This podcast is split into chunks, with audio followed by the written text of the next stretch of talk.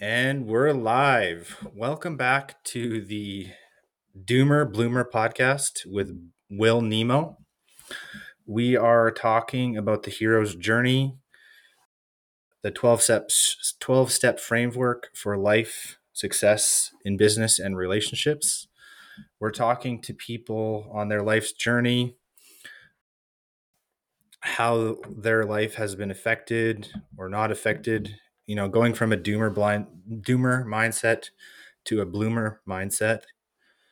Today on the show, we have Valerie Simon. That's how you pronounce it, right? Mm-hmm. Okay, good. And you're coming, where are you coming from today, Valerie? Where I'm coming you? from Silverthorne, Colorado, a small okay. mountain town. Did, did you grow up there or are you just, just hanging out? Oh, All right, can you hear me? It's Did pausing gr- a bit. Oh, yeah. Did, yeah. Did you grow up there or are you just, just hanging out there right now? I did and I didn't. I grew up between Morrison, Colorado and Silverthorne, Colorado. We had a mountain house and kind of a house where I just really went to school for the most part in that area. So Silverthorne is like our forest getaway. Nice. Yeah, I, I grew up in the woods as well, so I can kind of relate, you know, small town living at its best. So the reason I invited you on the podcast is I wanted to hear more about your hero's journey, you know, potentially your doomer to bloomer path. Tell us a little bit briefly about your story, Valerie. Well, I grew up in Colorado. When I was eighteen, I moved from here to Vancouver, British Columbia, to go to university. And I mean, I, it was really my first time stepping outside of everything I knew. I didn't know anyone in Vancouver, but what I really wanted to do was be at a good university and also be in a film industry, because I've been acting on film since I was like thirteen. And yeah, from there, I was also exploring my consciousness via substances, just out of curiosity. So it was a really wild time in the sense that I was just put in an environment where I was away from all of my identification factors. And it was also really lonely, just in the sense that when I went back to my hometown, nobody really knew me because I had changed so much. But also I had a difficult time really connecting with people in a new city, because when you kind of grow up in a small town, you don't know how to make friends outside of the people that you know. So it was an odd space to be, because no one really knew me for who I was. And ironically, that that was something that I wanted at one point in time. I just didn't want anybody to know me. But yeah, quickly that bit me in the ass. And I learned how to really connect through networking and just really putting myself into the film industry and dedicating my life to that. And philosophy and all the consciousness exploration just ended up becoming one thing. And I trained as a screenwriter, which also enhanced all of that put together as well. So, so yeah, then down the road, I started traveling more. I've traveled the world, and it's just all kind of come together into what is now. And I'm really fascinated by human nature and the mind, and really just like the shadows of the mind that we don't really know about or are uncomfortable with kind of looking at. Okay. Yeah. Segueing here a little bit, because I did read your essay this morning on Substack. Which one? Prepar- your one on psychedelic use. Mm. um, and not not and and not just the the the potential mind opening effects, but the the the negative rabbit holes that people can go down. Because I have several videos about that as well, about the precautionary tale that my life took in twenty nineteen and twenty twenty. Mm-hmm. You know, because what what I what I gathered from your essay, and I'm not I'm not going to try to butcher it here or anything, but the essence of the of the essay was, go ahead and, and try these things, but be forewarned that the mindset and the life and your thinking that you bring to the experience is going to color your experience. You're not going to guess necessarily get the experience that you want. You're going to get the experience that you need, whether that be yeah. good, bad, good, bad, or ugly. Right. And oh my it's, God, all, it, yeah.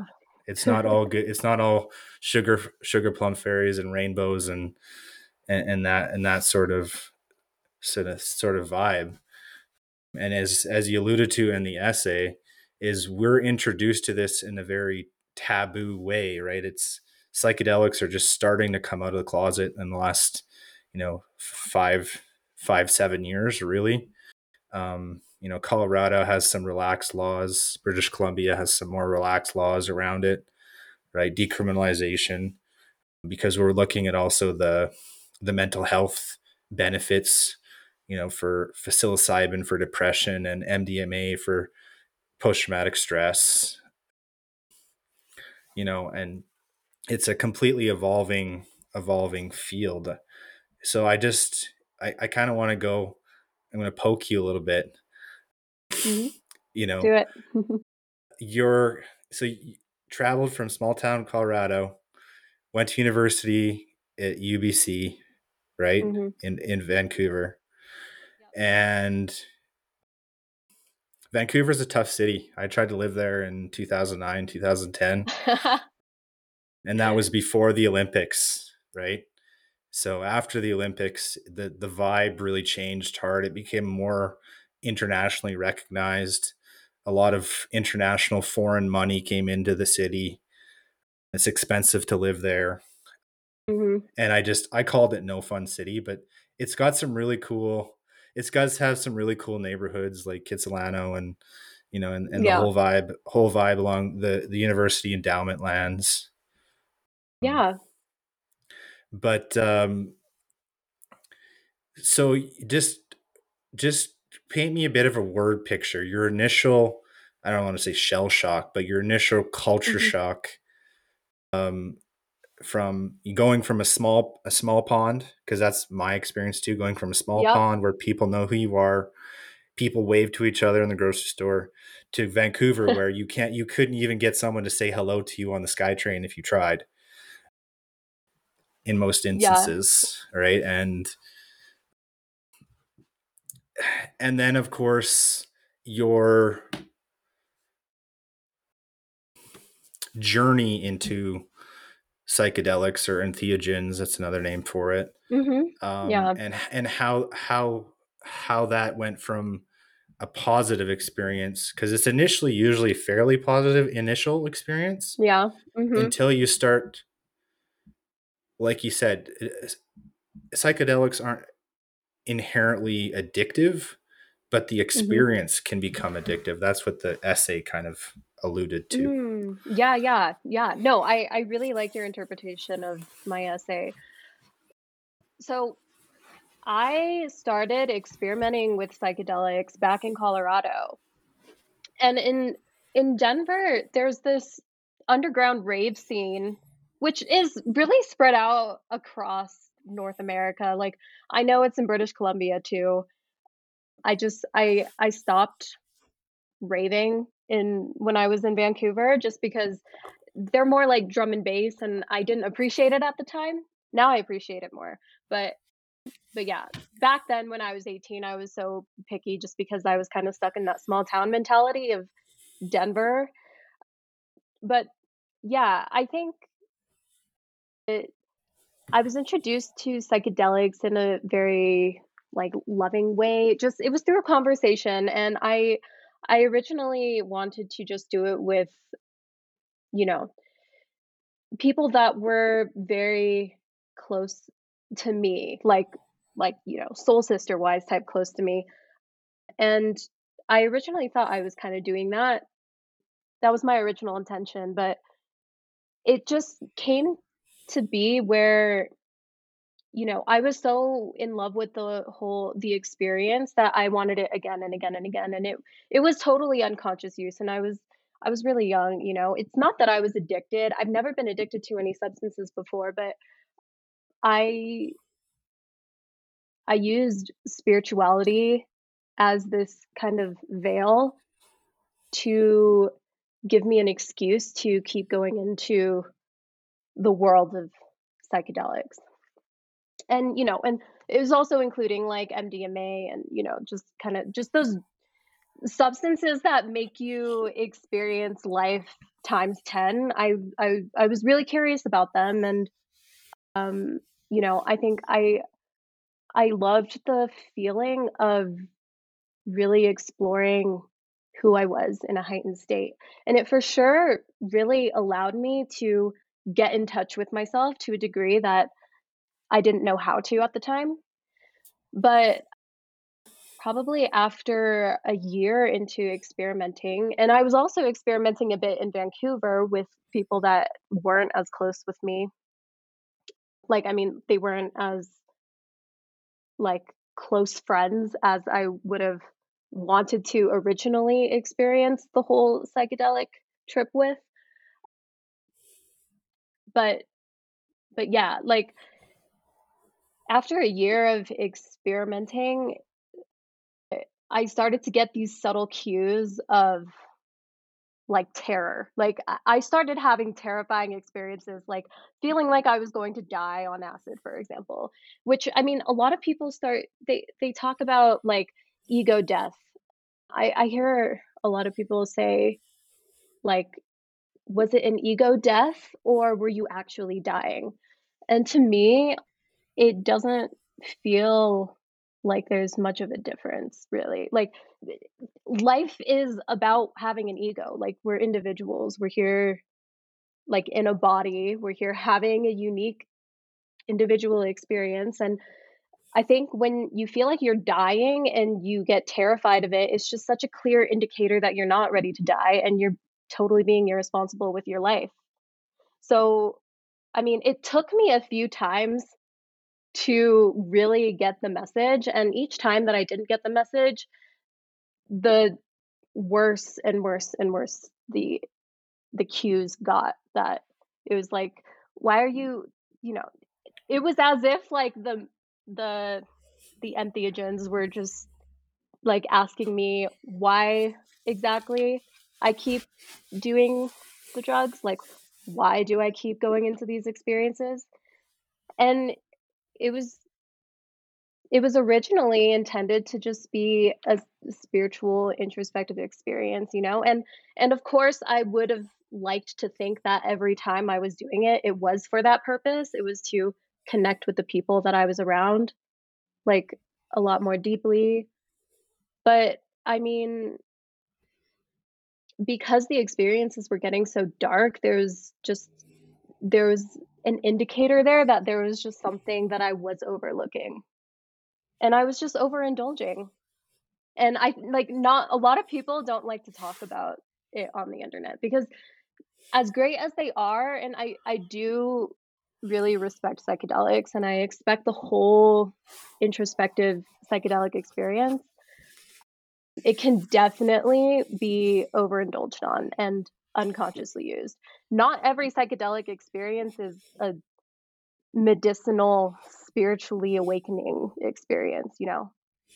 I mean, actually, you can argue that they all are, but but if you're not listening to your experiences and like actually taking the lessons for what they are each time you are going into a psychedelic experience, like you're not using them to learn anything. You're you're using them for the physical experience. So it becomes less of a non-physical, spiritually enlightening experience. It becomes more of an experience to just enhance your five senses. So yeah. but but you know, Vancouver, to answer the second part, Vancouver, because it's such a gray it's such a gray city, it mm-hmm. was really difficult to get used to the rain. So really, like, my first few years there, I was so depressed. It was it was like the most depressing time of my life, really. That's and you, the, what you're talking about is what Terrence McKenna calls, once you get the message, hang up the phone. Yeah. Uh, and that was my my impression of Vancouver too. I had a very difficult time in the wintertime with five months of rain. It's um, nine months. Yeah, well, I, I'm I'm I'm trying not I'm trying not to I'm trying to be unbiased here. Uh, okay. And there's really no judgments. I mean, the a lot of the the the community of the Doomer Bloomers and a lot of the audience have had probably similar experiences to you. I'm not sure if you're aware of my experience or not, but I'm just going to f- fill you in, and I'm just going to remind the audience that my experiences with psychedelics culminated from about two thousand fifteen into twenty eighteen with a music festival called Shambhala. Mm-hmm. And then ultimately in two thousand nineteen and then twenty twenty spring thereof, I was hospitalized. Right. So that's, you know, that's, that's, that's how, how far and how fast things can fall from the fall of twenty nineteen through the winter of, you know, twenty into the spring of twenty twenty, you know. But I also, unfortunately, had a lot of bad actors around me, what I call pushers, people who, like, they're they weren't they weren't they didn't really have my best interests in mind. Um, yeah. I've you know since split ties with a lot of those people. I've kind of gotten back onto my own my own journey, my own spiritual rebirth, if you will, my own physical yeah. rebirth, if you will. And I and I do, but I do put out that cautionary tale that psychedelics aren't for everybody. And for myself personally, I really just kind of stick to psilocybin, psilocybin right now, um, mm-hmm. and not not in the amounts that I used to do, because I've just I've gotten I've gotten wise, or more more sage, more sageness. Um, In in into the into the equation, you know, and I know my limits, and I, I try to play within them, and I don't yeah. ever do, I don't ever do them in party settings anymore, and I don't ever really do them around people I don't know anymore.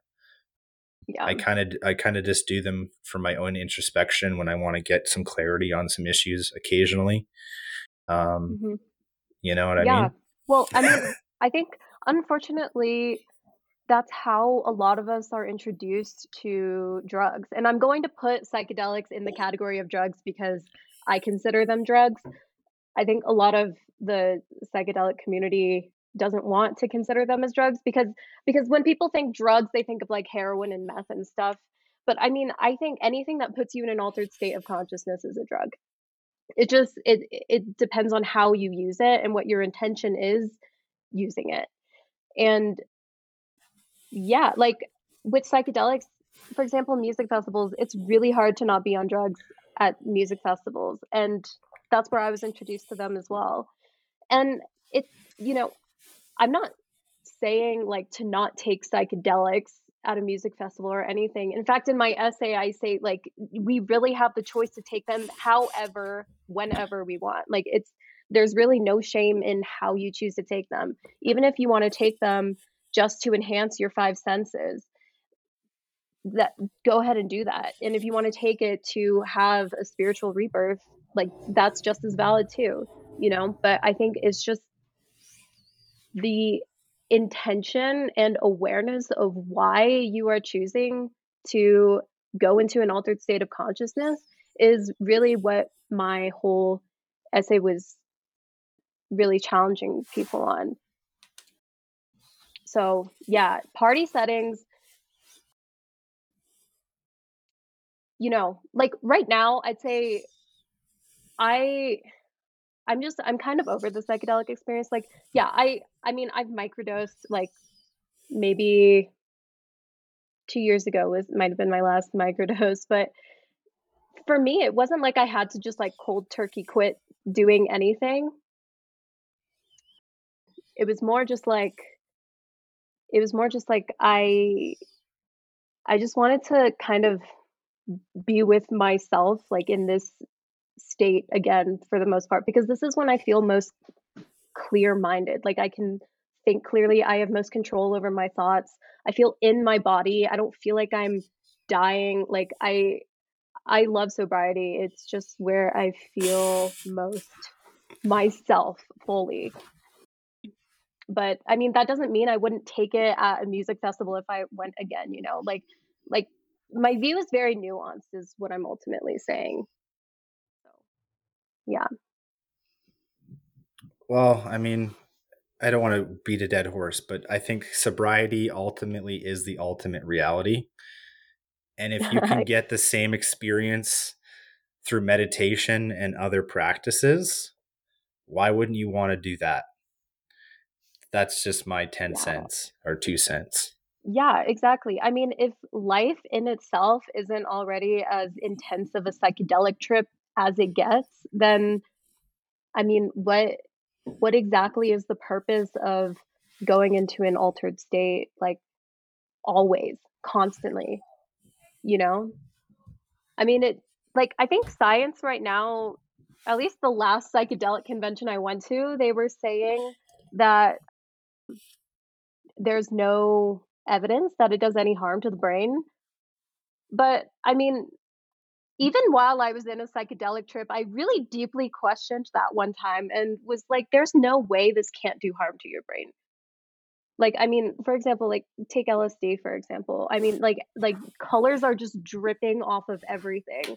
Like, how can that not be happening to your brain? Like, you know, like something is happening in your brain that is probably not the healthiest, you know? So yeah, that's why, like, I think like once a year, maybe even once every few years for me is like probably good at this point. Yeah, that, that's, that's fair. I'm living testament that you can't. Yeah. Uh, anyways, I'm, I'm, I'm, yeah. I, I, I'm yeah, I'm good as well. Yeah. Um, so, you know, kind of switching a little bit of gears here.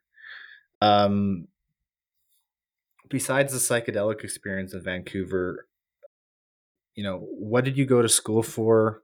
What do you base your career around, or you know, what is what makes what makes Valerie tick? Like, what makes you get up in the morning and and you know. want to be alive and live that experience?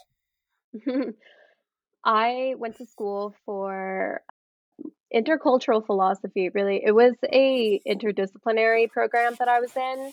So I was able to, it was, it was technically called Religion, Literature, and the Arts. I think they changed the name of the program, but Uh, it allowed me to study both Asian and German continental philosophy. So I just combined those studies and and I applied it to my, my craft of acting, actually. So acting has always been a really huge, important part of my life. In fact, I'd say acting is like a super psychedelic experience for me. But yeah, gradually, because I just have such a vivid imagination, it all ended up turning into stories.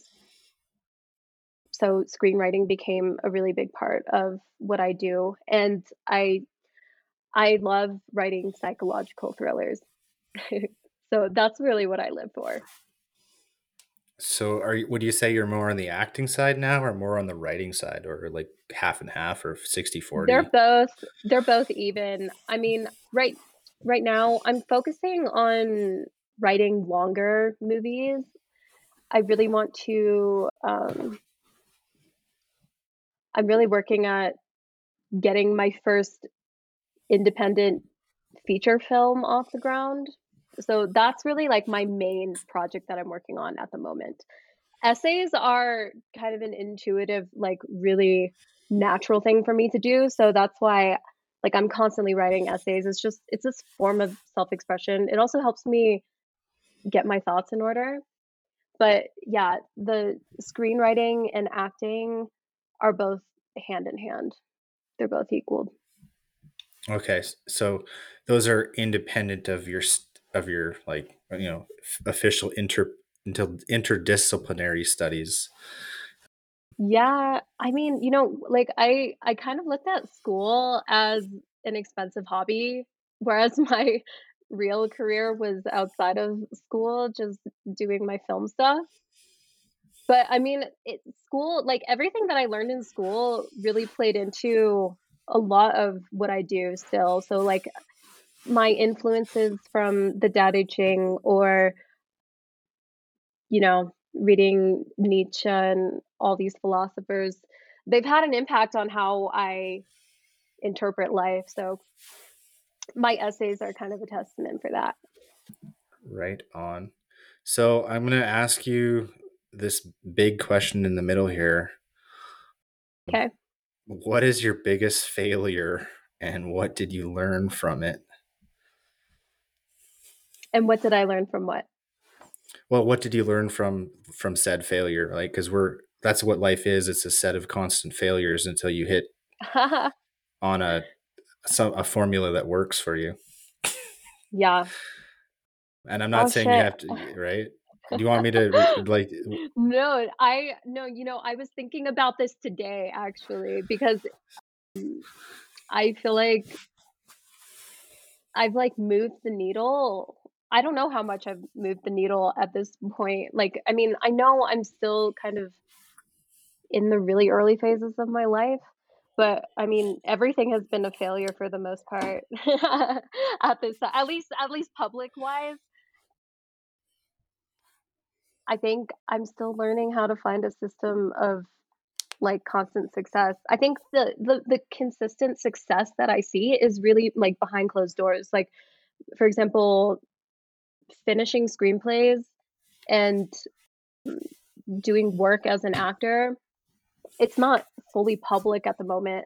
I think anything public right now has kind of been a public display of my failures, for example. So, so yeah, I think right now for me, the the the thing that I just keep in mind is maintaining my state of inner peace. Like, I'm not trying to get attached to this whole idea of success that I created in my own mind. So that's very, that's very Tao of you. uh, yeah, I'd say so too. Yeah. I mean, you wrote something a little different here, but uh, you know, you, pretty pretty much nailed it. I, I really I personally think that that life is just a series of of successive failures, and you just get better and faster at failing. Mm-hmm. And it's it, like I don't ever really I don't know like it's hard it's it's hard to say when you've made it, like like is it a certain number, is it a certain is it the feature film that you get onto the Toronto Film Festival, like yeah. You know what I mean, like.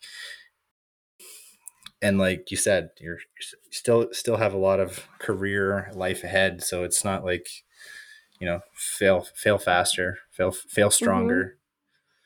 Mm-hmm. But uh, what advice would you give to someone wanting to pursue a career or a path similar to yours? Mm, yeah. Well, a lot of my career has been looking at Hollywood, because innately film actors have to think of Hollywood, and innately actors are actors love being center of stage. You know, you can't be an actor without wanting attention in some regard. But I'd say when you're going about a career that is that heavily involves Hollywood, you can't look at Hollywood as the path to success. I think Hollywood is a really good kind of goalpost or idolized trophy to keep in mind. But there's no correct path to do anything. Like, and I learned this like really early on, actually, because it's like academia. Like we, everything we've learned to do is heavily corporatized, and it looks like a straightforward career path. Like everything, even when you're an actor, they tell you to get your headshots, get an agent, go out for auditions, keep trying, keep trying, keep trying, keep doing the same thing. And then eventually you'll land a role. And it's really not that simple. I mean, you have to be creative and do multiple things to make yourself a unique brand. So I kind of think the idea of mastering just one thing isn't fully possible if you want to be a master at your craft. Like you have to have a wide range of skills and glue them all together and then continue reiterating after every single failure. So everything that I'm doing right now, for example, like, I mean, I just said every, like my public display of failures is out there in the open for everyone to see. But I mean, every single thing that I've done has had some kind of iteration to it. And it's been a unique culmination of skills just put in a different way based on what I've learned from the previous failure. So there's no one corporatized way to success. There's a vast array of things you can do.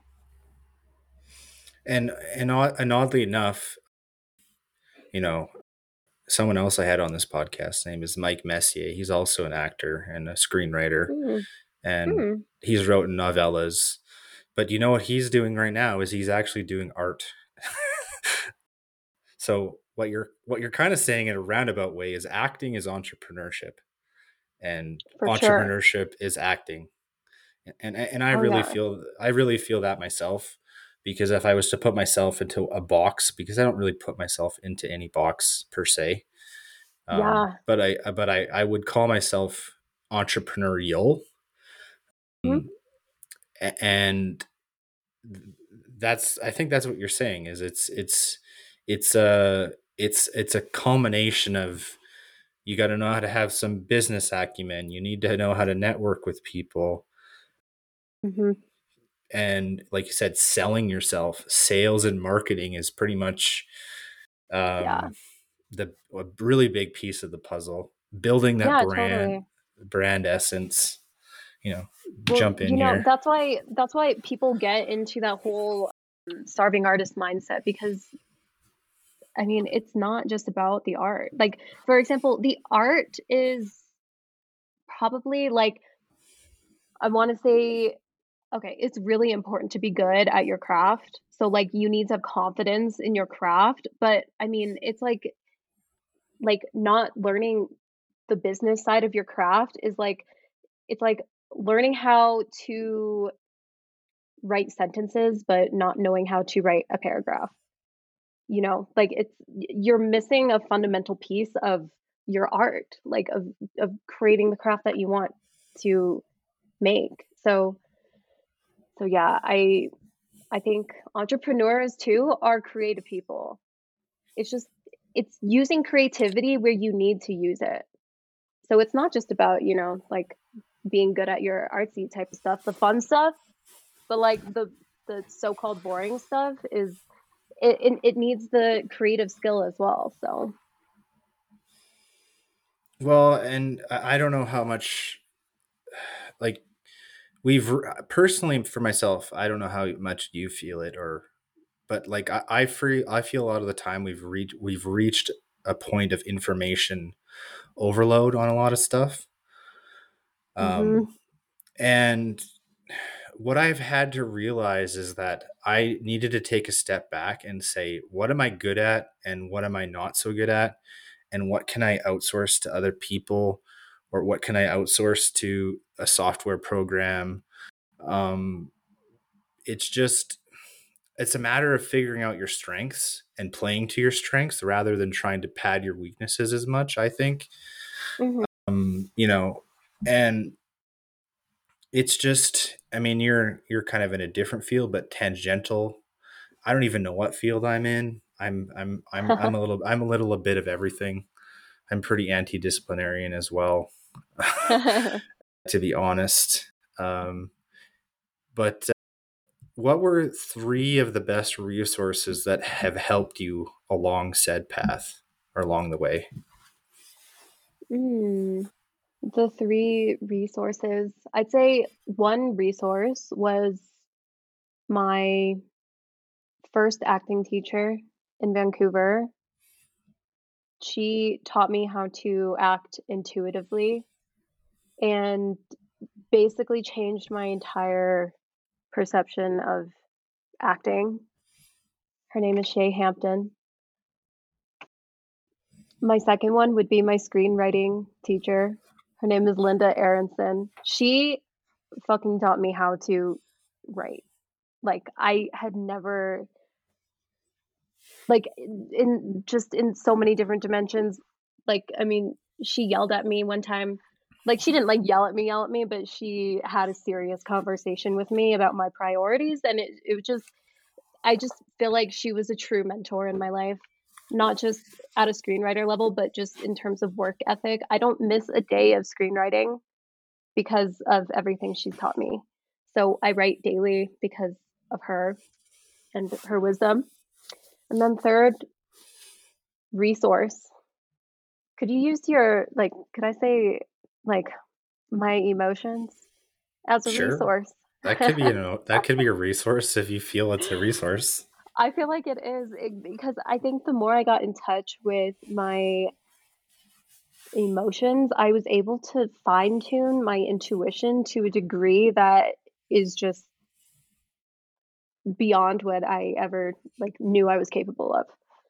So my emotions, I pay really close attention to them. Right on. And if you could step into my sh- shoes as an interviewer, what would you have asked yourself that I didn't already? Mm, I'm probably going to forget what I thought about. Do you want me to, to cue, cue it up here? Sure, cute. You wrote, you wrote as, you wrote as, how does learning relationship skills help you with achieving your career goals? Oh, yeah, there we go. Okay. So how does learning relationship skills help your career grow? Well, how has it helped you? Okay. So I feel like relationships, particularly romantic relationships, teach you everything to learn about life. Like, you know, the that as above, so below principle. It, so just the extent to which you need to use both your logical mind and your emotional brain to understand what you are getting yourself into at all times, and also navigate people and the kind of games they play, and also how you choose to be in certain situations, and how choosing to be authentically yourself, regardless of what other people think about you, changes the trajectory of your life. It just plays such an important role in, you know, everything. So I feel like if you want to do well in business, you should date. Oh, but don't miss, don't mix business and pleasure, or what? Uh, no, business can be pleasurable, but I mean, I mean, I guess I should, I shouldn't, I shouldn't say this too, like, too literally, but like dating is just metaphorical to career. Like meeting, for example, if you if you really want what's best for yourself, then you need to show up as that best version of yourself that has the thing that you really want.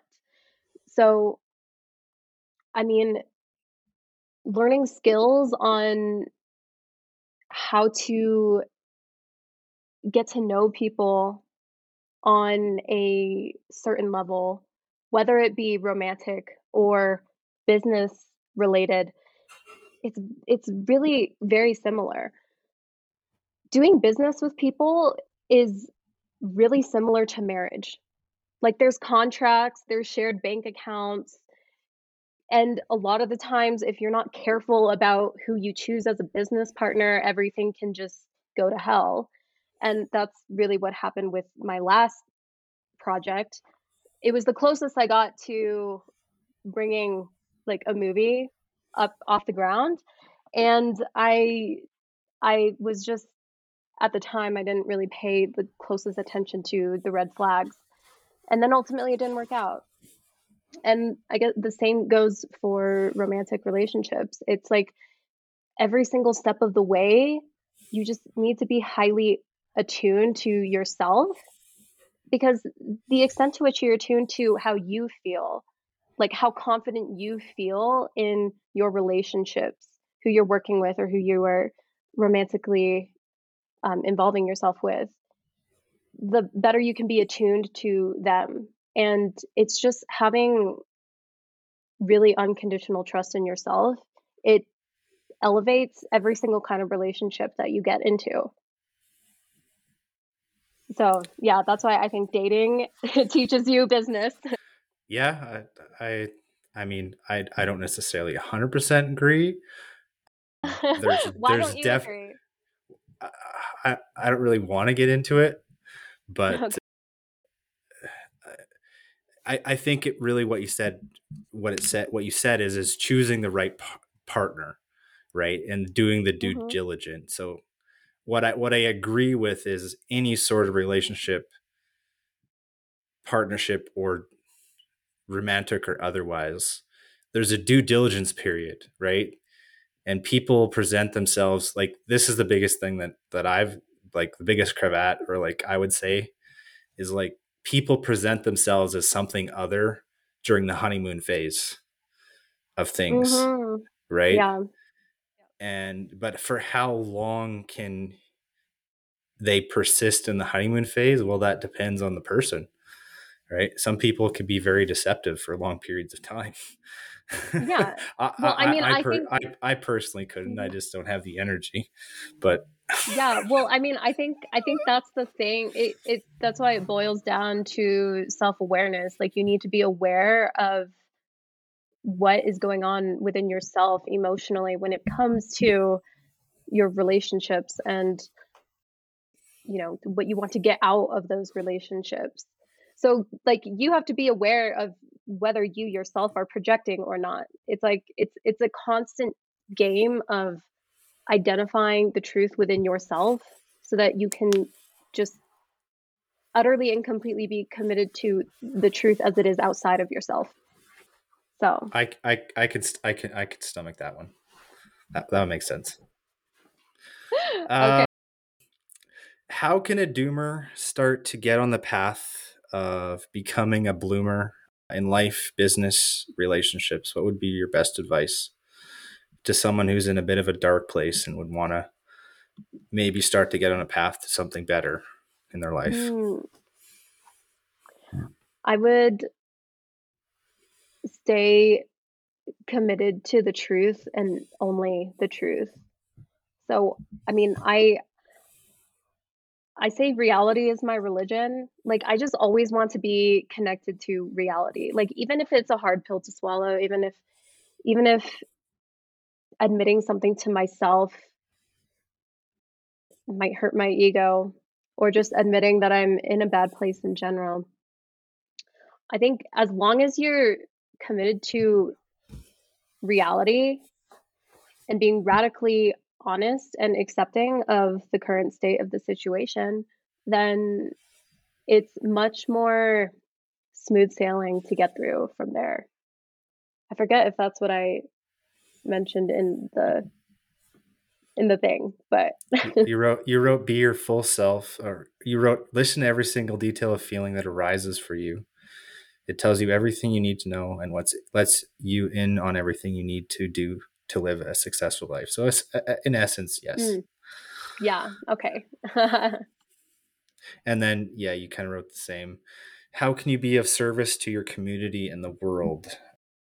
And you're familiar with verse seventeen, I imagine. I don't know if I am. I, I don't have the memory at the moment well, of verse seventeen. Es- essentially, verse seven says is how to live life as an enlightened leader.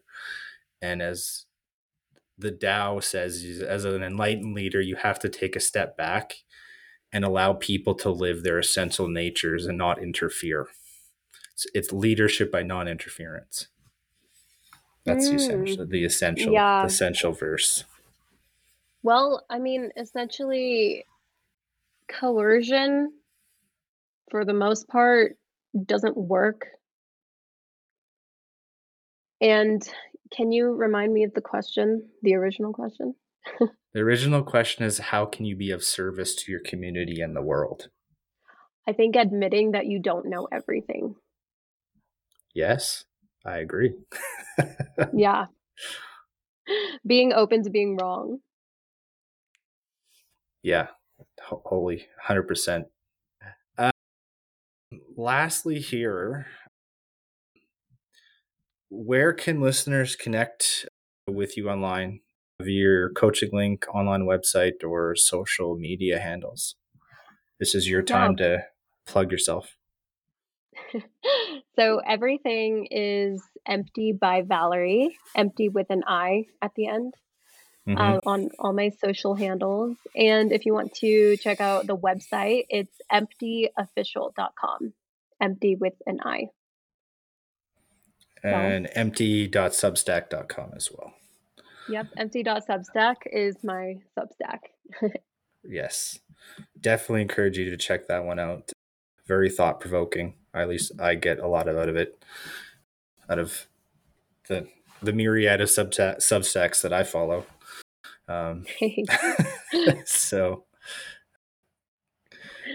what else was I going to say here? Yeah. So very thought provoking. You can tell by your, you know, by your demeanor, you're a very deep thinker, very intuitive, in tune with yourself, reality. Is there anything else you want to, to say before I do the sign off here? I think we got it all. Thank you okay. so much for your kind words. You're welcome. I, I live my life through kindness. I try to as much as I can. Oh, that's a great way to live your life. I'm on board with that. All right. Well, wrapping up here. This has been the Doomer Bloomer podcast with Will Nemo. As you know, we have multiple different handles out there, but if you want to get in touch with the Doomer Bloomer podcast and the Doomer Bloomer crew, hit me up at Doomer Podcast on Twitter, Instagram, LinkedIn, Facebook.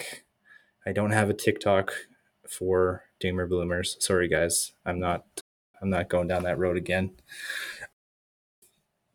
As always, keep your stick on the ice. Live to your own essential natures, Tao Te Ching style. Be true to yourself and remember to have fun along the way. Namaste from Will Nemo. Cheers.